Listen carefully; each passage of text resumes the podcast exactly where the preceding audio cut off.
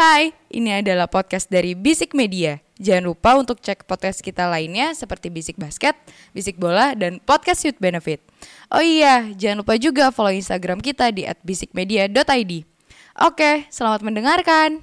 Absolute tumble dryer football! utter humiliation. Oh, he's done it!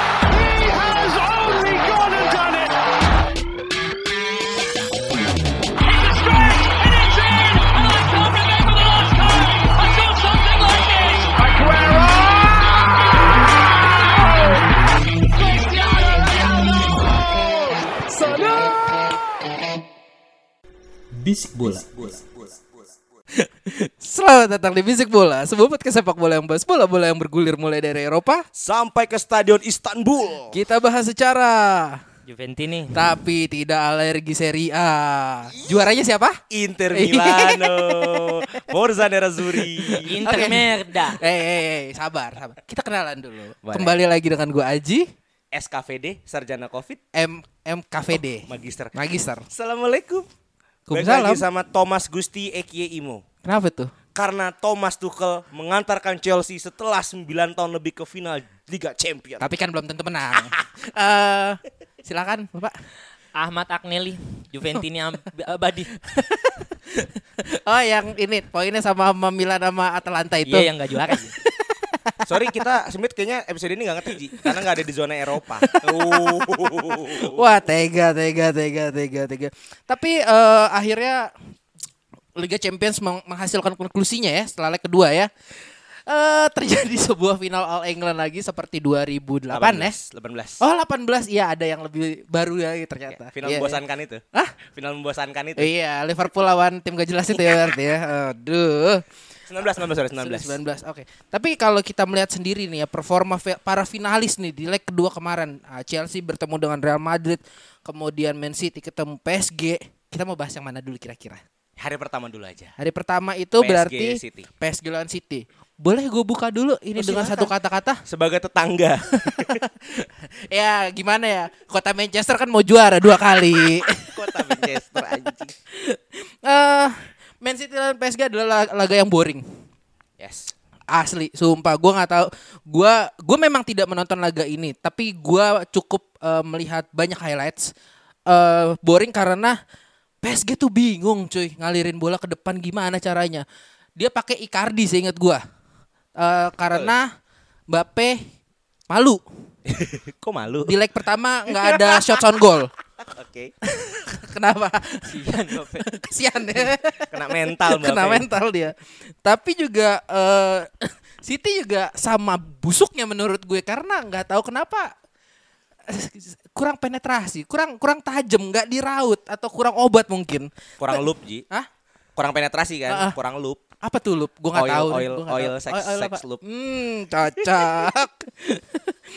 Tapi gue harus mengakui bahwa golnya Mahrez adalah gol yang berkelas kemarin yang 1-0 itu. Mares bener muslim Ah, Tapi kalau menurut kalian gimana nih match itu? ah, Saya mulai dulu ya Oh, silahkan. Sekali yang lagi- akan bertemu dengan City Iya fans. dong. fans mana?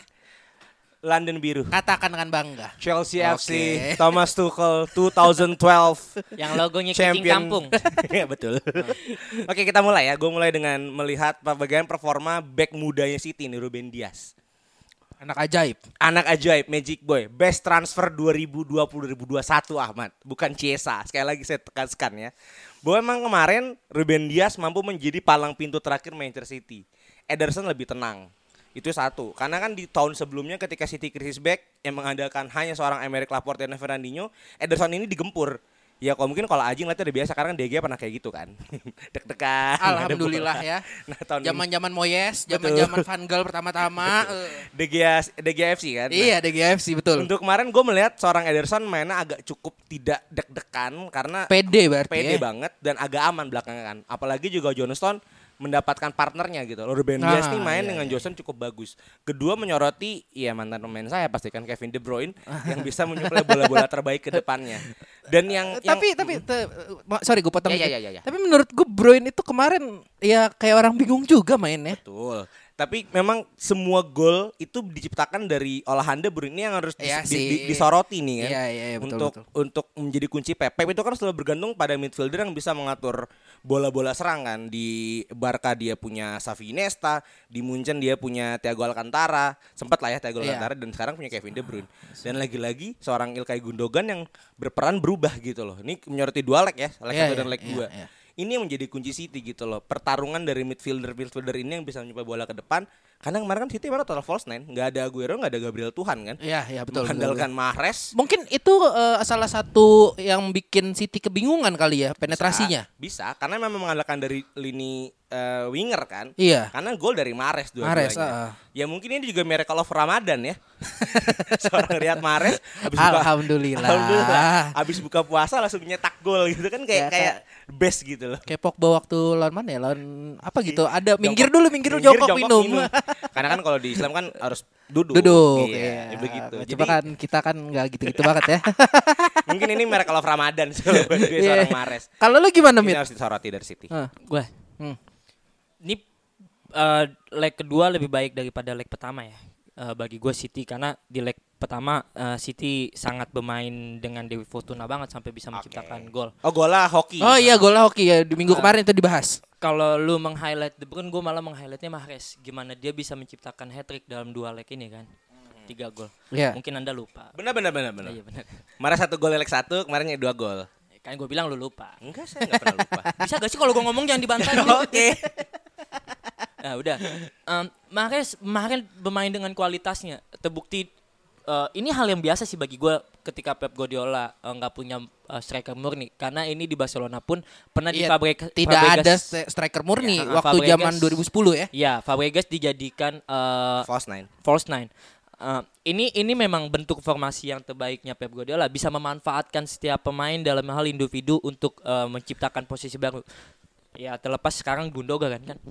Eh, tangan Guardiola ini memang bagus sih. Secara mutlak taktik City memang menguasai bola sangat-sangat baik. Tapi kalau kita ngomong misalnya gini loh, Mit. eh, kita ngomong cara bermain Guardiola yang menggunakan playmaker kreatif ya, let's say. Ya. eh ya harus gua akuin atau mungkin banyak yang akan sepaham sama gue bahwa De Bruyne itu tidak selengkap Xavi atau Iniesta.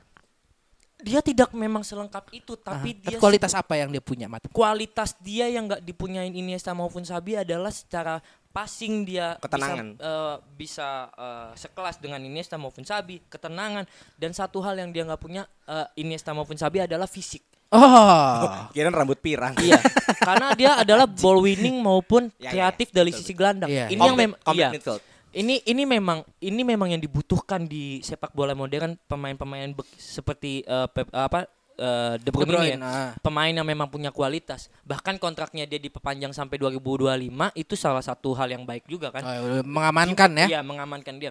Bagi gue secara mutlak pemainan ini eh, City bermain dengan baik dalam hal sisi gelandang dia menang murni. Terlepas dari itu semua yang gue highlight adalah defensif di mana dia benar-benar bermain dengan bagus, bagus sampai bisa mengamankan Anderson dari eh, gempuran City, eh, PSG.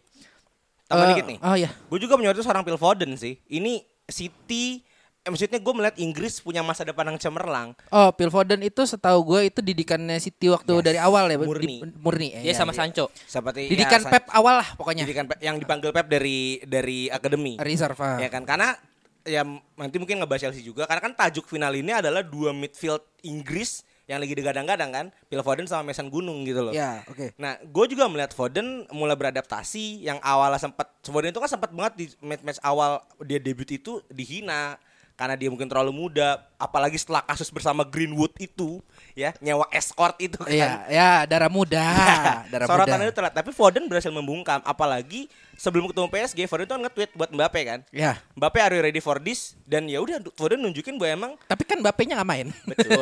Di leg pertama juga Mbappe gak bisa ngapa-ngapain. Iya, kan. iya betul betul. Betul. ini yang, men- yang menjadi sorotan bahwa ya maybe maybe di 2021 ini di Euro atau 2022 nanti World Cup football is coming home Ji mungkin. Maybe. Oh, itu kita bahasnya harus ada Panji. Oke. Terlalu dini ya. Terlalu dini. Karena Liga Inggris punya kualitas seperti Beckham, Gerrard maupun yang lain gak bisa kan. iya, coba, coba ya udah. Gue gue gue mau Dibuat-buat banget. mau ke- kembali lagi ke eh, PSG. ini skuadnya 80% sama kayak tahun lalu. Cuma yang megang beda. Main behind the gun ya, Be. Iya, main behind the gun-nya beda. Menurut lo apakah ini salah satu hal yang mempengaruhi bahwa PSG nggak bisa masuk final?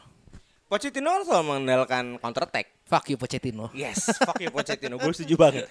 Maksudnya setelah seorang Thomas Tuchel, Iya. ya Tuchel di Dortmund cukup baik, di PSG pun mengantarkan sampai final.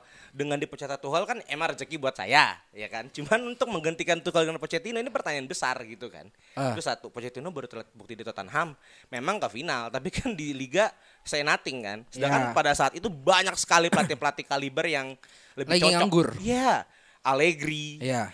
ada juga si em, Babesari. Iya. Banyak lah yang bisa. Tapi kenapa Pochettino pelatih yang sudah hampir setahun waktu itu nggak ngelatih mana-mana? Dan inilah hasilnya. Mungkin ini mau mengulang Chelsea seperti uh, dengan Andres Villas-Boas. Mungkin ada harapan itu ya kan. Dan juga kita lihat eh, di eh, League Ong, Ah? dia juga belum belum peringkat satu, masih Iya, Lille peringkat satunya. iya, ya udah iya. inilah efek anda menggunakan Pochettino pelatih Tottenham yang tidak dapat juara apa-apa itu. Inilah hasilnya guys. Kalau menurut gimana Mit masalah pelatih? Masalah pelatih. Masalah pelatih buat PSG. gue malah meng-highlightnya nih tentang beberapa pemain yang nggak bisa dipakai ya oleh Pochettino ya. Ah. Salah satunya Mbappe.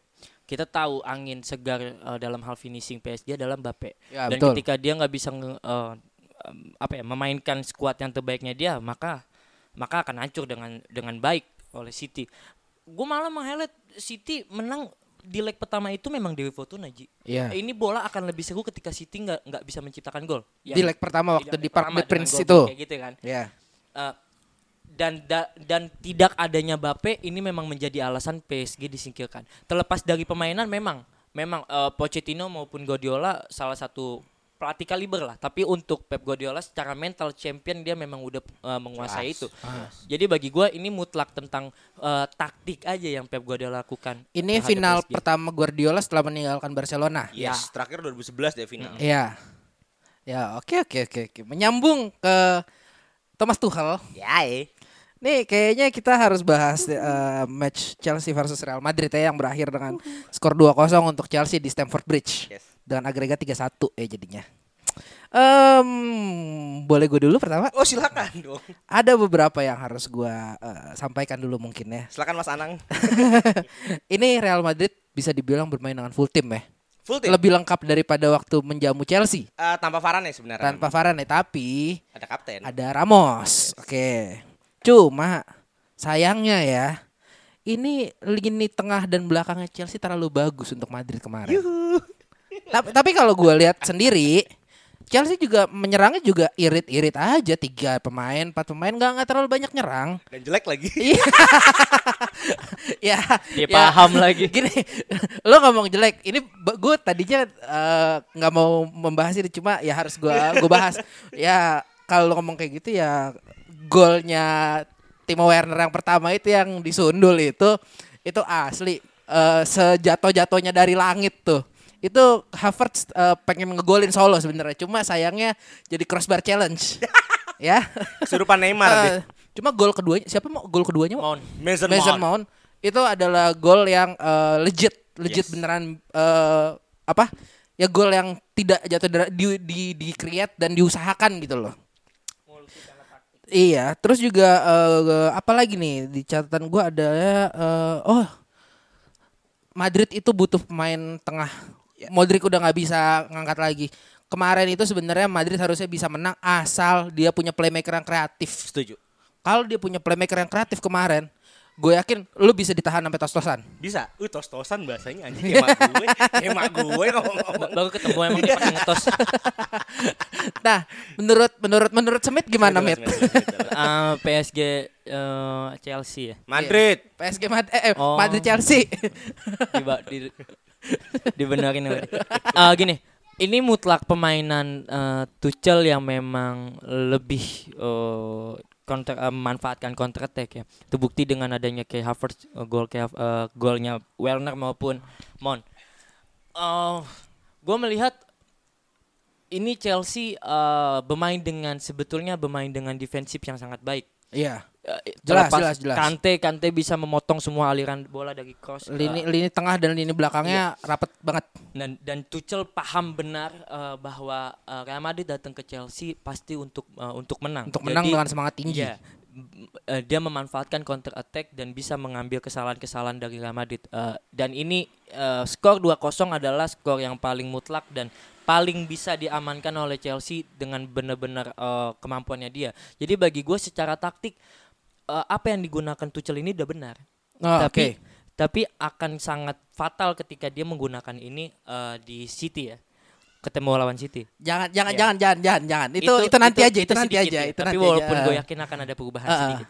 Nah, eh, karena beda banget perannya Tuchel eh, dengan taktik di saat leg pertama maupun leg kedua. Di leg pertama Oh, ini iya. bener-bener dia mengejot banget. Dia butuh gol cepat. Ya, 10 menit pertama seperti yang eh, kemarin gue denger di episode kemarin Chelsea sangat terengginas di Ya, sana. Terengginas. Iya, Nah, iya, iya. Aji ini baru Dan- les bahasa Indonesia tuh gimana keren banget bahasa bahasa. Jurnalis. betul. dan, dan, dan berarti Aji eh, Solihun. Jadi dengan itu Tuchel gue paham. Tuchel itu pelatih yang memang bisa eh, berpikir dengan cepat dalam hal pertandingan maupun pertandingan selanjutnya. Ketika Hmm. dia bisa main open play di Real Madrid, berarti dia mesti main counter attack di Real Madrid karena yang bebannya itu terjadi di Real Madrid kan. Iya. Dia memanfaatkan itu dan Ya. bagi gue secara taktik mutlak Kante eh, dan beberapa pemain Chelsea bisa lah. Eh, secara bagus juga ada Rudiger tuh bisa Ya. memanfaatkan beberapa peluang dari Madrid. Ada bau-bau Cywar dong kemarin ya berarti ibaratnya dengan eh, Chelsea dan taktiknya Madrid. Chelsea dan Madrid dengan ya Chelsea bermain eh, dengan ya quote and quote tanpa beban lah Ya. karena sudah mengantongi gol tandang dan Madrid harus eh, mengenjot dengan lebih keras karena harus mengejar defisit ketertinggalan itu. Gimana Ya, menurut lo? Mo? Menurut gue juga ada gift ya bahwa Stamford Bridge sudah boleh dipakai untuk menerima tamu Spanyol. Iya. Karena kan sebelumnya saya numpang ya di Lisbon dan di Sevilla. Iya. Kemarin udah boleh main. Kedua memang beruntungnya adalah tidak ada duet antara Ramos dan Varane. Hmm, Itu yang iya, sangat iya, saya iya, syukuri. iya, saya iya. deg-degan nih ketika di leg pertama tidak ada Ramos. Otomatis back Madrid kendor, secara mental kendor Oh, mereka. iya, jelas, jelas terlihat Nggak ada itu. penggenjot. Tapi nggak ada komando di sana. nggak ada komando karena komando ada di Varane kan. di Varane Yang- eh, di di Ramos sorry di Ramos. Di leg Cum- pertama. Oh enggak, Iya. tetap aja komandonya Iya. di Ramos. Cuma Varane belum bisa sekali Ya. beramos menurut Belum gue. sekali karena dia tidak se eh, eksplosif Ramos Iya kan. betul. Nah di leg kedua, cuman Ramos itu kan walaupun punya bombardir, Ramos itu nggak punya marking yang cukup bagus. Itu menurut gue ya. Iya. Marking-marking mainnya tidak cukup bagus. Di leg kedua tidak ada Varan, punya komando, tapi harus diberikan kepada Nacho. Maco ya. Saya benci banget sama Nacho kemarin Pak. Mainnya kayak Ali Oncom di Tarkam Pak, sumpah. Ini Leoncam siapa brengsek? ada pemain kebon jeruk FC namanya Ali Oncom. Saya kesel banget sama Varan dan eh sama Nacho dan Nacho. Vinicius. Vinicius. Vinicius juga itu mainnya kasar banget. Itu satu yang dilihat dari Madrid, ya mental Madrid dengan Galacticos mudanya nampaknya belum berhasil. Eh, dar menurut lu darah-darah muda gak sih mainnya masih begitu? Iya, Brazil sih ya kan. Iya. Ini kejar restoran itu satu. Iya, betul. Kedua juga melihat bagaimana eh, lagi-lagi tiga tiga penyerang Chelsea ini menekan Toni Kroos untuk nggak bisa suplai bola ke depan. Oh iya, ada Toni Kroos ya gue iya, lupa. Toni Kroos kan emang gelandang yang Iya, iya. berperan double kan. Sayangnya dia tidak sebagus Kante untuk berperan double. Ih, sombong banget bangsat. Kan tahun depan kantanya ke Madrid. Gimana Conte. Sabel sih kan ada Casemiro. Nah itu juga Casemiro kemarin juga bermain tidak cukup bisa menutup eh, pergerakan penyerang Chelsea. Yang gue saluti adalah bagaimana seorang eh, Tuchel memberikan komando pada Rudiger buat overlap. Saya deg-degan pak. Ya. Ini Rudiger maju mulu nih kan, belakang tinggal dua. Ternyata Kante kan marking ke belakang. Ya, tapi kan Kante bisa track backnya cepat belakang. Betul dan juga menyoroti kalimat Aji bahwa Chelsea punya penyerangan yang tidak cukup bagus itu terbukti Aji. itu kayak paket hemat anjing nyerangnya dua orang, tiga Iya. orang. Tapi kalau dilihat statistik itu 15 chances Ji. 15 Iya. kesempatan cuma dua gol. Ya kan? Cuma dua gol. Enggak, em, 15 chance dengan dua gol. Cukup Menurut gue itu udah cukup bagus loh. Bagus. Dan ini ya PR sih buat Chelsea harus setidaknya punya penyerang yang lebih Finisher eksplosif. murni. Finisher murni boleh karena ternyata selama ini Werner itu di main di Inggris itu punya ketakutan untuk menyerang dari tengah. Jadi kalau dapat bola dia ke kiri dulu, Pak. Ya kan? Itu Oh. buang-buang waktu kan. Apa yang membuat dia seperti itu? Ternyata ketika dia bermain di Chelsea, eh, Chelsea itu cenderung memang tidak condong untuk memberikan passing ke tengah. Oke. Jadi tidak ada pergerakan di tengah dan eh, Chelsea itu cenderung kan ada Mason Mount dan ada Pulisic dan ada Havertz, mereka yang menjaga tengah. Jadi Werner itu emang di plus sebagai passer. Oh, karena sudah ada tower tower tower tower Ya, nih di tengah. efek kebanyakan winger kan. Oh, Jadi rebutan. Oke oke oke, Tapi untuk Menarik, kemarin menarik, memang yang harus diapresiasi seorang Golo Kante. Ngolo Kante ya. Pemain dengan 27 paru-paru ini ya. Kante is on all the field. Nah, ini yang harus jadi sorotan bagaimana nanti di final mungkin sedikit ya untuk menutup seorang De Bruyne sih. De Bruyne ya. Karena kemarin menutup Toni Kroos buat gue adalah langkah yang bagus buat Chelsea. Jadi bisa nyetak dua gol ya. Dan sekali lagi untuk fans Madrid yang kemarin marah-marah karena di cover kita tidak ada mukanya Zidane. Ya kan nggak lolos juga ke final. Betul, kita kita bisa memprediksi loh. Cover basic bola bisa memprediksi. Dan, padahal itu gue buat lagi ngablu. dan statement bahwa podcast ini eh, sensi sama Madrid betul, kami sensi sama Madrid. Jadi Eh, memang Madrid iya. tidak cocok masuk final. Ya kalau kita terlalu bias sama Liga Inggris ya lihat aja final ya Eropa sama Champions ya. itu dari guys Cici. Ada Liga Spanyolnya padahal. Ah? Eh, iya. Tapi kita kita ngomong eh gua, gua, gua mau ngomong ini dong. Europa League Boleh. dong dikit dong. Harus sering ngomong Europa League Ji, biar Semit latihan. Semit Lah kan gue Europa tahun depan ke Champions. Semit tanya Europa League. Itu masih empat besar nih. Enggak gini gini gini. Eh apa ya? Ah, parah banget kayaknya Arsenal ya. Untuk di semifinalnya. Kita nggak usah bahas MU deh. MU ya udah dengan kodratnya seperti itu kemarin. Udah pantas, Alhamdulillah. Sudah pantas masuk. Tapi eh, apa siapa satu Valencia Villarreal. Villarreal Villa- Villarreal gua nggak habis pikir ya bisa bisa Villarreal mungkin ini efek Unai Emery kali ya Yes. Seorang pelatih yang langganan Europa, Europa League, League kan. loh. Tiga tiga trofi loh. Mentalitasnya udah di situ ya. Tap- tapi kan kita berbicara eh, Arsenal dia juga pernah memegang tim ini Yes. Dan bahkan pemainnya tidak terlalu banyak perubahan Ji. Iya, Di era betul. Emery kan. Cuma ada seorang penambahan itu di Odegaard. Iya. Cuma itu yang berubah dari Emery ke Arteta. tapi kalau kalau menurut lo apa yang siapa pemain kunci di Villarreal ini yang bisa membuat eh, Arsenal Udah saya aja saya aja yang eh, jawab. Arsenal Imo lagi ini, lihat HP. Arsenal Arsenal apa jadi cala colo begini mat Eh, pe- pemain nasional maupun apa Villarreal? nih? Villarreal aja dulu Villarreal. kita. Villarreal ini eh, dia dengan dia datengin Parejo Hmm. dan Paco ini memang menjadi angin segar. Alcacer ya. Ya Allah. Aji gue tiba-tiba. ya kan saya mendengarkan dari masukan kalian pertanyaan. gue nggak gue nggak megang HP ya. Gini, eh, dengan datangnya Paco dan Parejo ini Ah. memang jadi sebuah angin segar. Dida- Ditambahkan juga mentalitasnya Unai Emery dan se sedikitnya kan Unai Emery juga paham tentang Arsenal kayak Iya, gimana. betul. Dan kita tahu Arsenal juga lagi di momentum lagi nggak sehat dengan beberapa pemain mudanya. Di klasmen tuh 9 10 sih gue lupa. Gue tak nggak tahu. Arsenal di bawah. bawah. Iya iya. Iya, karena dia lagi memanfaatkan pemain muda nih dengan Iya, Teta. ya bagi gua Sembilan. 9. gini Ji, eh, eh, apa Villarreal ini kan pemain dengan eh, apa ya? Tanpa tekanan. eh, tanpa tekanan plus juga secara chemistry ini pemain-pemain eh, yang notabene adalah pemain senior paham tentang gimana menghadapi secara Arsenal yang digaungin dengan pemain-pemain muda kan. Bagi gua ini tentang mentalitas, ini tentang gimana persiapan Arsenal maupun Villarreal yang lebih matang dan mutlak praktis eh, praktisnya Uni Emery untuk melatih Villarreal ini kan sebuah contoh yang sangat jelas di mana dia paham tentang mentalitas menang. Kita Paham tahu pemainnya juga nggak menurut lo? Uh, jelas. Unai Emery ini pemain yang eh, pelatih yang beberapa eh, pasti punya dekat kedekatan yang intim dengan beberapa pemainnya di klub ini. Ah, dan dia juga mentalitas banget di ini panggungnya dia lah kita bisa bilang ini panggungnya dia. Jadi bagi gua dengan dengan kalahnya Arsenal melawan Villarreal ini mutlak karena sebuah mentalitas yang dibawa Unai Emery di panggungnya dia dan beberapa pemain inti. Contoh Parejo. Parejo ini salah satu pembelian terbaik di Villarreal juga kan. Dan juga Paco the finishing yang Gerard bagus. Moreno juga bagus. Nah, sekarang yang kita ya, ya Gerard Moreno eh, Gerard Moreno itu- Moreno itu juga salah satu penyerang. Golin mulut tuh. Eh, Arsenal yang gue lihat lah memang lagi amburadul banget di bawah Teta dengan beberapa pemain mudanya eh, seperti nggak tahu mau ke mana. Oh, Iya kan? hilang arah dia Hilang seperti arah. baru putus ya kalau kemarin di ending. Dia seperti hilang Ah. arah eh, untuk ke mana dibawa. Plus juga eh, Arsenal dengan pemain mudanya nggak akan bisa lah untuk untuk masuk ke lebih lanjutnya ketemu dengan pema- eh, pelatih yang sekaliber Uni Emery panggungnya dia bagi gue sih kayak gitu. Ini Ini tambah mutlak dikit. tentang mentalitas. Tambah dikit ya. Ya memang di tahun ini ada fenomena pelatih-pelatih muda ingin mengulang Zidane effect. Lah, Oh. Korbannya ada Frank Lampard yang Ya. akhirnya tidak lolos. Pirlo Oleh. yang gagal. Kalau Oleh menurut gua masih stabil. Lo ber- berhasil Apa stabilnya Ah, Lu anjing. jangan bilang stabil itu awalnya Eh, itu berapa oleh tahun. oleh oleh Ya. Lu, lu nggak turun foto turun. sama Pirlo. Ya, maksud gue dan maksudnya ada kegagalan-kegagalan pelatih-pelatih Kagak bekas pemain. Kalau kalau nih nih, nih gue Ya, SMU fans ya. Oke.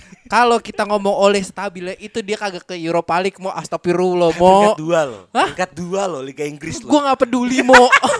Nah, tapi da- Cavani jago anjing. Nah, itu itu itu juga pemilihan terbaik. Tapi balik lagi ke eh, yang tadi gue bilang Zidane efek itu terjadi di tahun ini. Lampard menjadi korban, Pirlo juga menjadi korban dan Arteta juga menjadi korban. Arsenal terlalu cepat mengganti seorang Emery ke Arteta dan Emery ya kemarin kan tajuknya memang eh, Revenge of Unai Emery kan, pembalasan dan, dendam dan, dan Emery kan. dia sebenarnya menurut gue Emery itu gagal di Arsenal karena dia bermasalah dengan Ozil tok bukan Iya. sih. Dan pada akhirnya Arteta ngebuang Ozil juga kan. Nah, itu. Maksudnya memang Arsenal tidak baik-baik saja.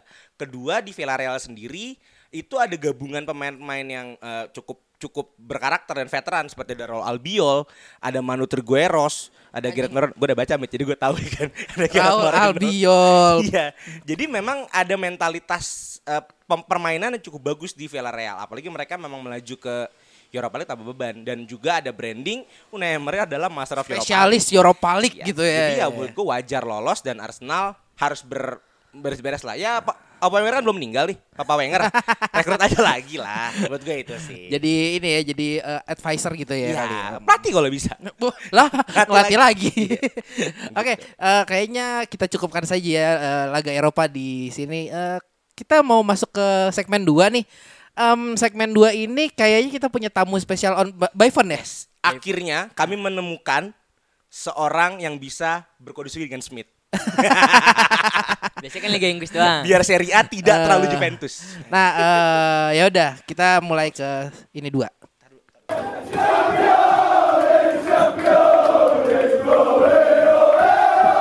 Yeah. Part 2 nih. Iya, se- segmen 2. Segmen 2. Segmen yang Smith akan paling suka sama segmen ini, Ji. Si suka. sangat bahagia karena kita akan ngebahas kota Milan akhirnya juara. Tapi Lagi. bukan AC, Lagi. juara lagi. Setelah kan 2011 tuh AC Milan, AC Milan. 2010 Treble. Inter Milan, dan pada akhirnya seorang Inter Milan, Antonio Conte ya, orang dalam Juve menghancurkan dominasi Juventus di Iya, Serie A. betul. Yaitu kita akan bahas tentang Inter Milan juara. Tapi kan gak asik Ji kalau kita kan emang gak ada yang Inter Milan banget. Ah. Takutnya kan Smith ter- terlalu banyak. Oh, Ya kan? iya. Karena bisa Kita mati. tahu teman kita yang satu ini kalau ngomong remeh susah gitu. Kita ada kedatangan tamu nih. Heeh. Seorang internisti, Uh-uh. Nerazuri sejati, Iya. Bang Salman Muas. Halo Bang Salman. Malam Halo, Bang. halo, malam-malam. Mantap. Oke, Bang Salman nih fans Inter Bang ya? Alhamdulillah. Bersyukur sekali sepertinya Bang minggu ini ya. iya. Bulan puasa dikasih hadiah Scudetto kan makin barokah hidup dong. Enggak, ini ini pernyataannya sama kayak Imo tadi, Bang. Betul. Bulan puasa dia masuk final Chelsea-nya. Soalnya udah 11 puasa dia lewatin gak ada Scudetto. Aduh. Nah, Bang Salman, ah, mungkin kita background checking dulu nih. Bang Salman suka Inter Milan dari tahun berapa, Bang? Suka Inter itu bisa dibilang tahun 2006 lah kurang lebih. 2006. Pas ini dong abis apa Calciopoli. Calciopoli. Nah. Kenapa tuh, Bang? Nah. Kenapa lu pada awal Aduh. suka Inter tuh kenapa, Bang? Kenapa pada awal suka Jadi Inter? Aw- awalnya waktu itu sebenarnya faktornya gue lebih suka di Adriano sih ya kan Oh, dari main. P- da- dari main PS aja Eh, awalnya pasti dari main PS Tendangannya gitu di- 99 tuh, Bang. Hah? Tendangannya 99 tuh di statsnya biasa ya. Yoi. yang pokoknya kalau kalau shoot masuk aja ya. Iya, betul betul betul. Nah, pas masuk musim depannya ini gue seneng banget ya kan. Ini dari ya dari yang turun itulah ya. Gitu kan. Oh, oh, ada yang Nah, degradasi seri B menurut Abang nih. Ada, ada. Oh, ah, oh iya. Iya. Udah mit nggak bisa Iya. Ketemu Lagi, sulit sulit. Lagi iya lagi itu dapat hibah nih ceritanya. Iya, kan. benar, benar. Iya, hibah Ibrahimovic. Oke. Oh, dapat Ibrahimovic juga Bang. Ibrahimovic ya? juga, iya. Juve. Gua, gua, gua sih hibahnya hibah pemain aja sih bahasnya. Piala sih gua nggak usah bahas gitu kan. Iya, iyalah, malu lah kalau itu. Oh, hibah, hibah piala jangan dibahas. Jadi piala piala jadi bahas. gua, gua sih iya. nggak mau bahas kalau itu. Tapi Eh, kan gua tahun ini lu dapat Scudetto tanpa hibah, Bang.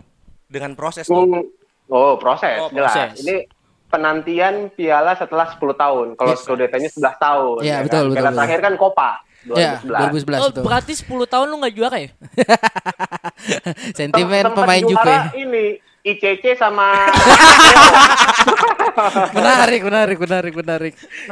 Jadi rasanya sebahagia apa bang setelah 10 tahun penantian nih akhirnya Scudetto tanpa diambil karena kan fans Juve selama ini selalu bilang Inter Milan akan juara Scudetto kalau ada Calciopoli. Iya. Tapi tuh nggak ada Calciopoli bang. Ti- Iya, tidak ada Calciopoli tapi ada orang dalam dua orang. Jadi kayaknya emang itu musuh dalam selimut gitu. Iya.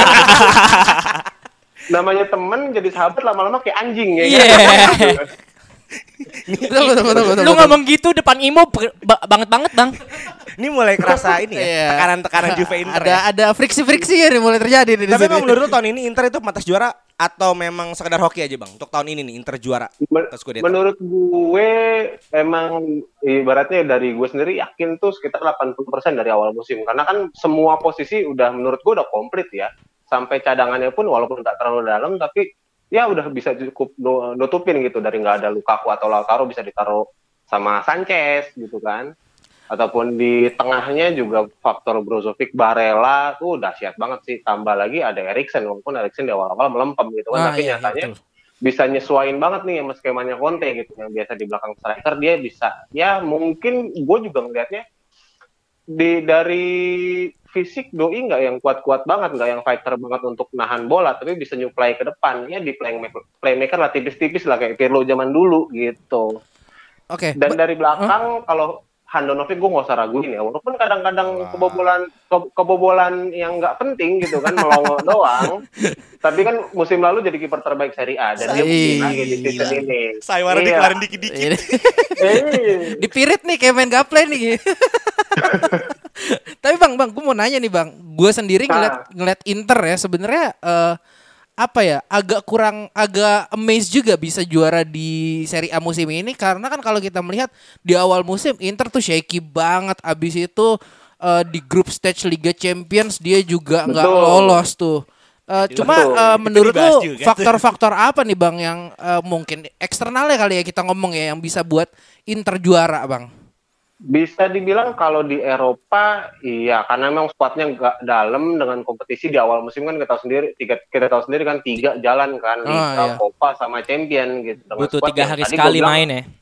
Ah, ah, dan gua tadi bilang kan di awal untuk skuadnya kedalamannya ma- menurut gue ya masih setengah-setengah lah beberapa sisi bisa ditutupin tapi nggak bisa bohong ketika ada badai cedera ya ngap juga gitu kan pada akhirnya kita pakai alasan netizen nih fokus di Serie A. Alhamdulillah. Asik. Alasan netizen. Alasan netizen ini bener bener bener bener bener. Dan alasannya akhirnya kepake ya kan oh Iya. beneran nggak cuma alasan doang gitu. Iya. Kalau gue boleh tanya nih bang, menurut lu nih bang, eh, pemain kunci mana nih bang yang bisa bikin Inter tahun ini juara? Apakah karena faktor pemain atau emang seorang Antonio Conte ini emang mentalnya mental Scudetto bang? Menurut lu gimana bang? Gue lihat sisinya yang pertama memang dari Antonio Conte sih. Tapi yang paling penting sebenarnya dari manajemen sih. Manajemen yang mempercaya banget sama ya direktur tekniknya kebetulan bekasan sebelah juga ya kan. Heeh, Marota ya. Ya, eh, BP Marota yang yang udah di Rukiah ya kan. Enggak bang, malah dia malah dia lepas dari Ustadz tuh deh. Karena dia pindah ke sono. iya. BP Marota yang udah di Rukia, Antonio Conte udah cuci ulang segala macam, udah udah ke Chelsea ya kan, udah biru, sekarang kita hitemin jadi biru hitam Sadis kan. banget, gue Ih, suka banget nih. Asik nih. Heeh. Hitam putih udah hilang bang ya, jadi biru hitam Iya, ya. udah biru hitam ya kan hitam putih jadi biru dulu tuh kan biru Yeah. deh kita tambahin hitamnya ya kan tambah lagi satu lagi nggak gua nggak tahu ya ini faktor penting nggak penting tapi gua rasa memang ada spirit yang bisa disa yang bisa disalurin sama si pemain ini ke teman-teman yang lain nih. Alex Vidal Oh iya. Oh, Ultraman. Lagi-lagi orang dalam Juve. Gue malah gue malah nggak meng-highlight Vidal bang. Gue malah meng-highlightnya gimana eh, Barella bermain cukup intensif, eh, bagus dalam hal eh, kubu Inter ya. Karena kita tahu eh, beberapa momentum terjadi karena eh, speednya eh, Barella. Bahkan secaranya, secara Betul. mutlak Vidal bagi gue bisa teralihkan lah oleh Barella. Karena konsistennya Iya. Erikson juga di beberapa match akhir kan udah kelihatan banget nih ya kan. Betul, betul. Nah, makanya kan kalau dilihat-lihat nih, gue juga sempat scrolling-scrolling ya komen-komen di di internet kita yang luar biasa inilah. Iya. Ya ya ya. Kalau ibaratnya gini, memang kalau gue menilik dari 10 tahun ke belakang, eh, cara Juventus untuk bertransformasi jadi lebih baik sekarang sih, emang gue gua akuin secara bisnis dan secara pembentukan tim udah luar biasa Ya gitu kan sampai lu ngikutin. makanya, makanya betul. Ketika ada sesuatu yang bagus, gimana caranya kita coba bi- bisa ikutin dan eh, kita pakai ATM, amati, tiru, modifikasi. Ya. Kan? Kita ambil, dapat, ubah dikit, cakep, juara Uh-uh. sekarang. Sadis Gitu.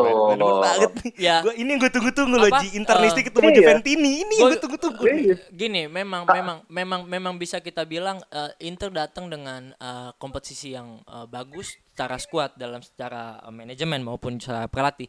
Tapi balik lagi ada ada tim yang memang gak konsisten di selain itu. Ada Juventus, Napoli, AC Milan, eh, bahkan Betul. Atlanta juga.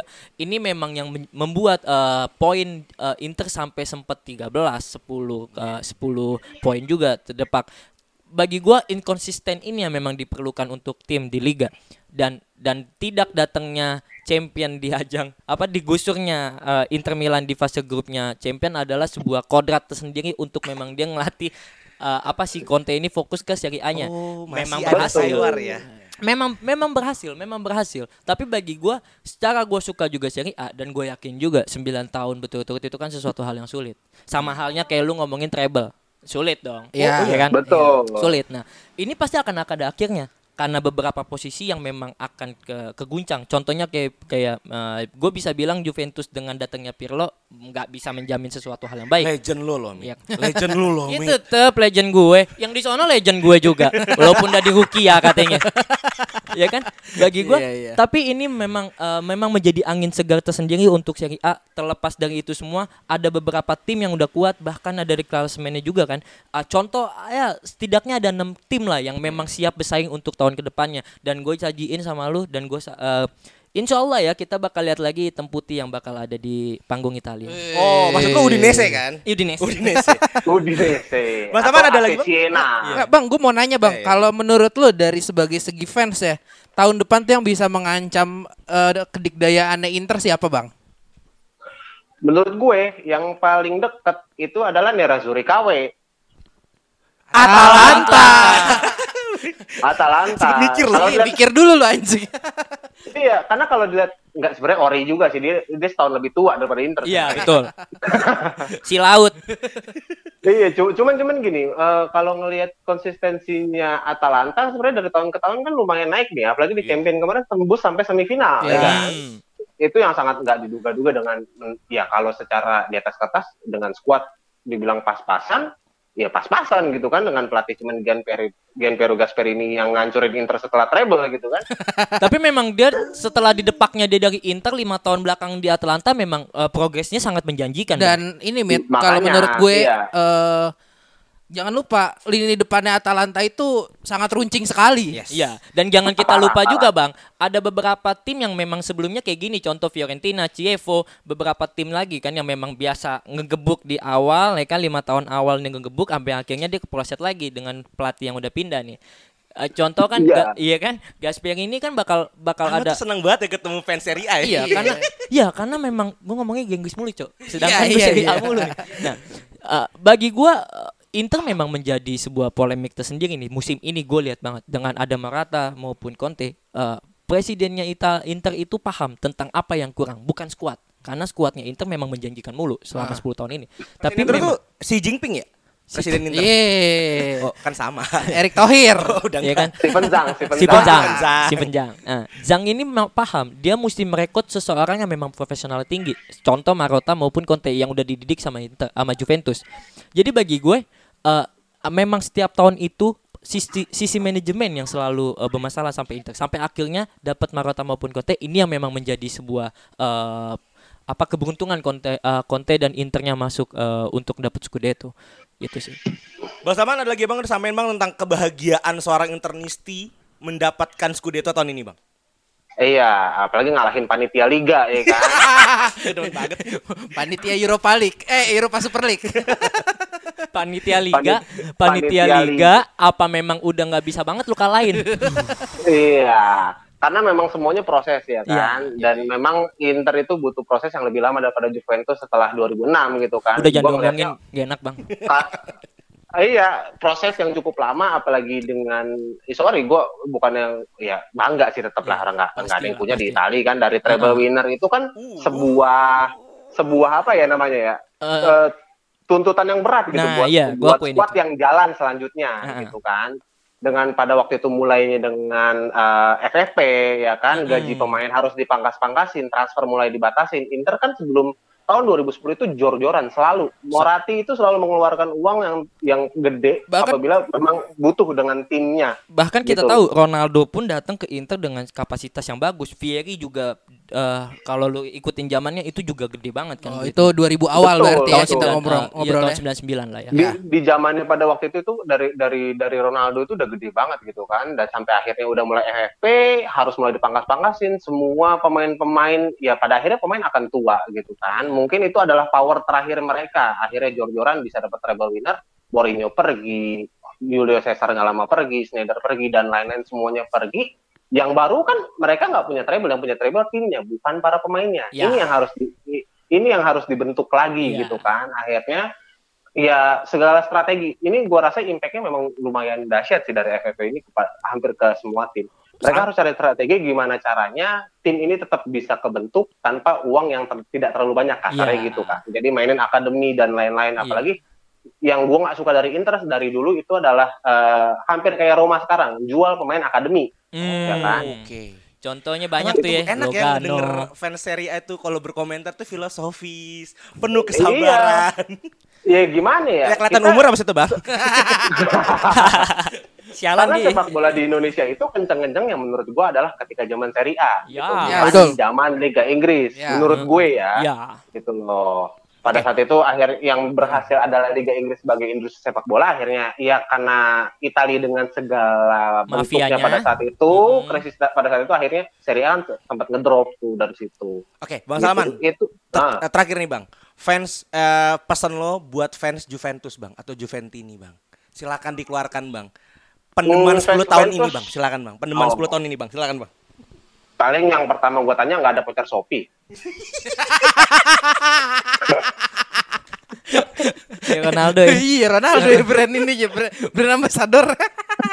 Apalagi, Bang? Apalagi, Bang? Pesan buat fans Juventus, Bang. Ah, fans Juventus paling menurut gue ya, ya bersabarlah.